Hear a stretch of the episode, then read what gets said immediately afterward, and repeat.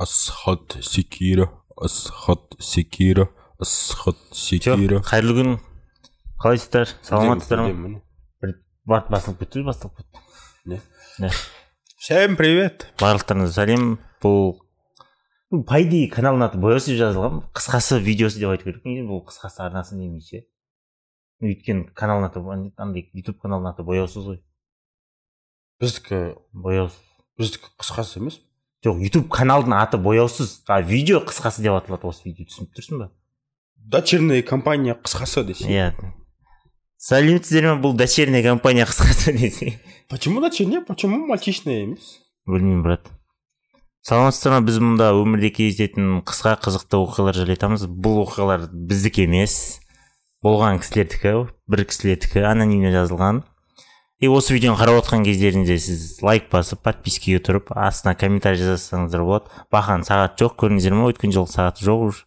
Сондықтан ол өтірік сағат болып табылды. Анау иручный сағат бар емес па? Спанчбобтың суреттері бар ше? А так жарым тоғыз бітімге болған тұғын өтірік сағат қой короче рубаш ұтықтап алдым бүгін.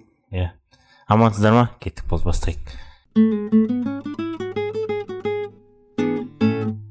Болды азамын деп өзіме уәде бердім. Неден кейін екен деп ойлайсыздар? Вот пляжда кітап оқып кітап оқып отқам дейді бірнеше сағат өткеннен кейін кейін тұрсам скаткаларым күнге күйіп қарайып кеткенде дейін тұрсам зебра сияқтымын дейді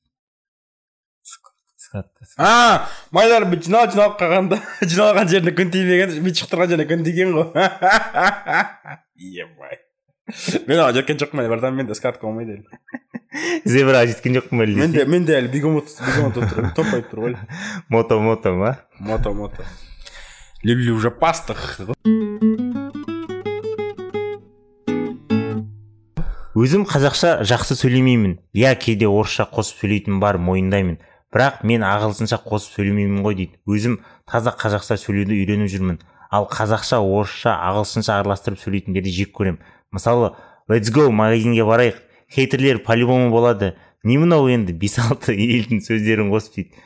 Бір елде бір елде біз сияқты екі үш тілде араласып сөйлейтін адам не сөйлейтін елде көрмеппін өмірімде дейді. Өмірімде естімеппін шетелге барғанда оу мен сейчас өлтіремін счастье дейді. Оу мен сейчас өлтіремін дегенді вообще өмірімде естімеппін дейді. Типа англичандар ше типа. Сосын оған оған айту керек қой сен алдымен шетелге шығып көрсейші деп. Өзбекстанға бар россия. Таксиге отырамын. Таксиге отырамын жүргізуші айтады. Білесіз ба неге көшеде қыз әйел адамдар көп деп? Қараңызшы қараңызшы әдемілеп осының барлығы барлығы әртүрлі әйелдер деп ойлайсыздар ма? Жоқ дейді бұның барлығы бір әйелдер дейді. Просто бәрі кругом айналып жүр дейді. Өйткені үнемі неге шыққанын ұмытып қалады немесе қайда баратынын ұмытып қалады дейді да. И сонымен айналып жүреді дейді. Не үйіне қайтады не кілтін ұмытып кетеді. Мен өзім әйелмін дейді да артында отырып бір күліп, ал- күліп алдым дейді. Потом есіме түсіп кетті үйде кілтімді ұмытып кеттім дейді. Әйел баласы негізі қиын ғой оларға көп нәрсені ойлап жүреді әрқайсысын береді. дейсің ғой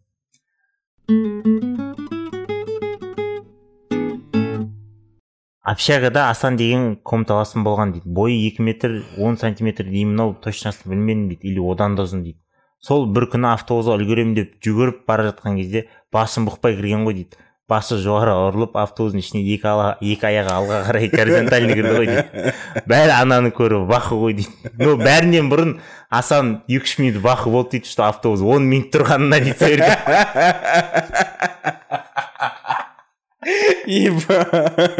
облом дейсің ғой. Мен дейді оған жүгірейік келесің да. Деп тұрған кезде он минут тұрады. Ана водительге барып ше жүр деу керек қой бірақ мен санкт петербургте кезде ше короче метроға түсіп келаттым да? Бүйтіп ұзын лестница короче ше ұзақ ше и метро тұр да ше короче мен өзім жынданып келе жатырмын енді жынданып келе жатыр ғой ал орында әртүрлі ойлар а метро блядь уже адам қалмаған. Ешкім бәрі отырып қойған да ше бірақ есік ашық тұр. Е блядь кетсе кете берсін келесің күте саламын деп. Еріп болып келе жатырмын қолымға талма сабағым бүйтіп келе жатырмын. Короче. Лестницадан түсемін өйстіп дәл өйстіп ше жұрттың бәрі маған қарап тұр ғой метродағы адамдар ше метроға бүйтіп кіремін теріс қараймын есік фук жабылады да метро жүреді ғой. Ебай өзіңді пуп землеге сезіп кеткенсің ғой жерде ше? ба қолың сойы қалтаңда ғой. Былай бүйтіп асықпай барып кірдім. Метро ана сәл жүгірсем метро кетіп қалған сияқты да ше обломға шығатын бірақ до конца жүгірген жоқпын да. Мен ше облом шықпасын деп ше кетсе кете берсін деп. Мен бүйтіп кірдім бүйтіп теріс қарап тұрдым. Есік жабылады ғой. Ебать дегенсің ғой а водитель бүйту керек па сол үшін қаяқтан жише оқ сияқты ғой водителің білмейді тамағы болмаса колонка болмаса мире болмаса айтуға кетіп братан красавчик деп ше я верю в тебя деп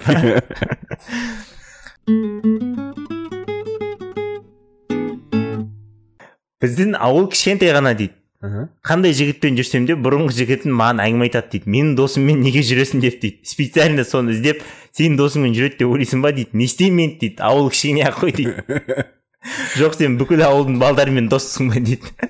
Ана қызды ауылда бүкіл адам жүріп тастаған сияқты уже. Примерно. Болмай қалған ба?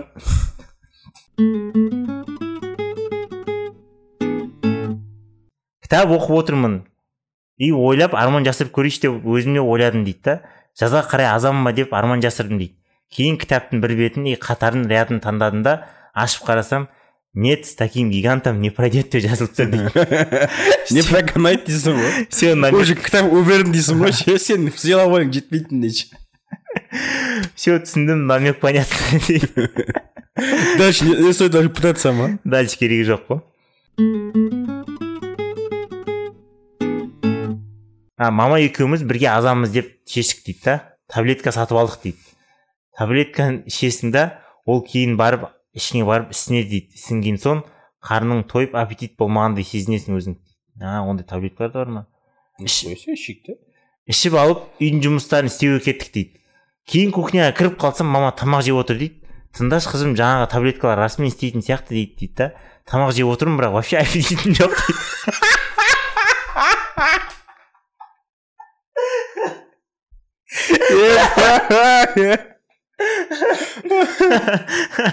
аппетитім жоқ дейді үйде жейтін нан жоқ торпан шашып отырмын дегенде кетті мынау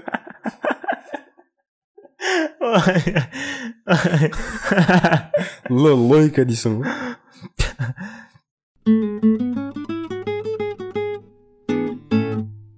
амстердамға қыдырып барғанбыз дейді. Сөйтсек онда наркотик проституция легальный екен ғой дейді. Рас емес Иә. Секс шоп деген әр көшеде бар дейді. Музей секса музей эротики дей ма марихуана көшеде бәрі шегіп жүр дейді. Марихуананы көшеде көресің еще көшенің бәрі марихуана иісі сасып кеткен дейді. Менің ойымша амстердамда адамдар шегіп секспен айналысуға баратын сияқты дейді. Өмірлері рахат қана дейді.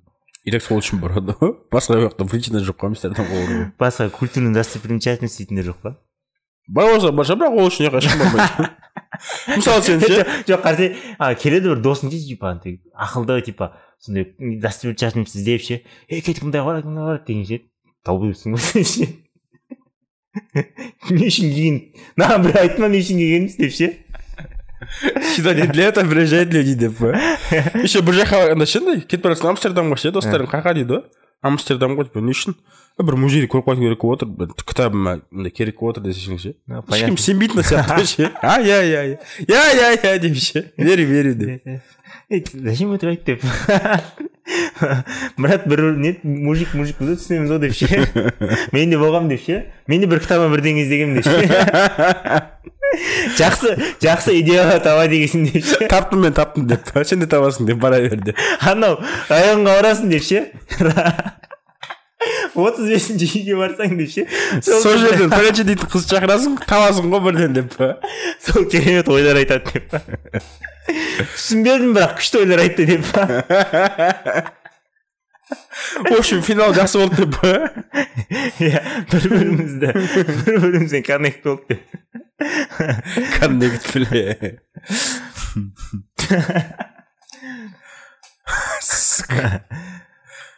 ғой жайлап қана аға жесі деген душқа түсіп деп бармайсың ғой мысалы а тоқылдатып па тұз бере тұрасыздар ма деші бауырым түсінбедім дейтін сияқты ғой ашып айтса ашып деп ше түсініп тұрып деп па қандай тұздар керек саған деп ше тұздардың дыр бар ғой деп.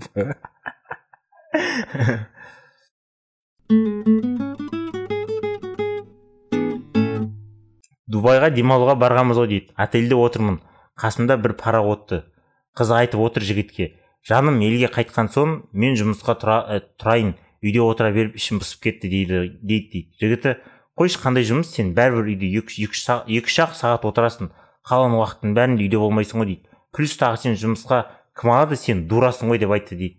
Мен ішімнен ойландым дейді. Мә брат қазір қадаласың деп. И қыз жігіттен қарап тұрды да бірақ дұрыс айтасың иә негізі мен дурамын ғой десе бола ма дейді. Жоқ ана қызды бір примерно ше? Вообще андай бір демалуға келуге бір тиын қоспағанда ше? Енді е ауызға ала алмайды е нормально жасамайды сондай бір қыз сияқты ғой ше. Ана балаға қайта шахмат қайтадан қоятын ештеңесі жоқ ше. Мат жоқ па? Болды бірдеңе айтса болды болды да жүре береді мат емес шахта жоқ қой. Владястан айырылып қалған ба? Ойын бастала алмай жатыр.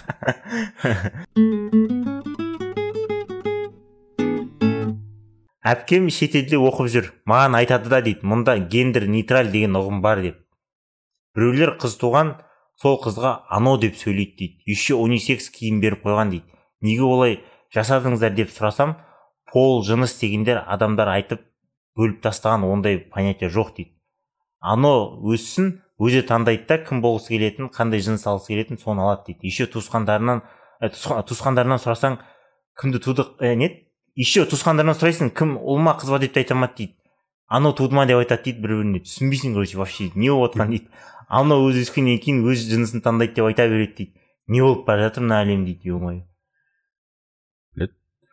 получается блин жаңағылардың өмірге келуіне көбеюіне ше олардың? Барлық условия бар дейсің ғой иә? Жоқ жыныс андай қатынас деген әлеммен істелінген нәрсе сонда. Жанр ше? Шешші деу керек қой ше? Айырмашылық көріп тұрсың ба деп ше? Шешпей ақ айырмашылық көріп тұрсың ба деу керек қой. Қарсы жоқ тоқташы. Кешір. Бала туылды да мен қыз боламын дейді. Сен бола алмайсың дейсің ғой мынаған ше? Қойсай деп қойсай дейсің ғой дұрыс па? Бір әкім боламын деп айтсай деп мен қыз боламын десе. Қуасың ба деп ше брат қуасың ба деу керек қой. Жоқ бізде мысалы құдайға шүкір бізде бәрі дұрыс ше? Сен ұл болып туылсаң саған туғаннан бастап ұлым дейді да ше балам ұлым деп сөйлейді. Сол жақта туатын болсаң блядь білмейтін сияқтысың ғой не қарайсың не қарайсың анау анау не? Қарайсың не қарайсың не деп шақырасың кейін? Сен келіп кетші бер дейтін сияқтысың. Ол жақта еще ты он ана деп бөлінеді вообще ше? Он ана деп бөлінеді ол жақта достармен отызда жиналып ше? Кімде қанша бала шаға бар деп? Менде екеу дейді да ше? Қыз бала ма десе білмеймін аналар деп па олар деп па бізде непонятно какой то бір жәндіктер туылды деп па біреулер туылды әлі бірақ кім екенін білмейміз өзіміз де он сегізге жетсін сол кезде білеміз деп па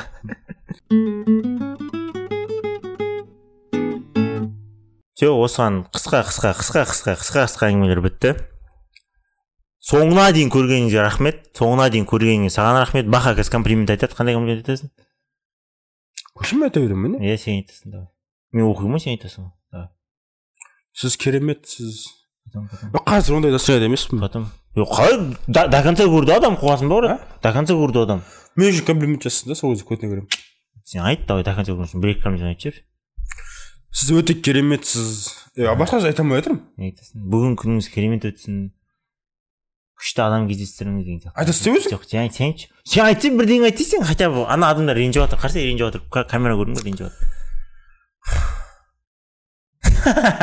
Айтсай. Всегда тут просто всегда емес сіз қалаған кезде. Әйелдерге ше? Қыздарға ше? Ешқашан бастарыңыз ауырмасын бастарыңыз ауырмасын соңына дейін көрдіңіз ғой енді ерінбей жазылсаңыз подпискаға жазып астына комментарий жазсаңыз потом тик ток пен инстаграмға жазылсаңыздар болады тик токқа салып тұрамыз. Ютубқа жазылсыншы ютубқа көбейсін ютубқа да көбейе берсін. Ну хотя бы біреуіне тик токта там нормально отырсын тик токқа көбейе берсін саған комплимент бахадан тұрып тұрсын деді. Еркектерге қыздарға бас ауырмасын деді. Все бүгінгі қысқа әңгімелер осылар. Сау болыңыздар.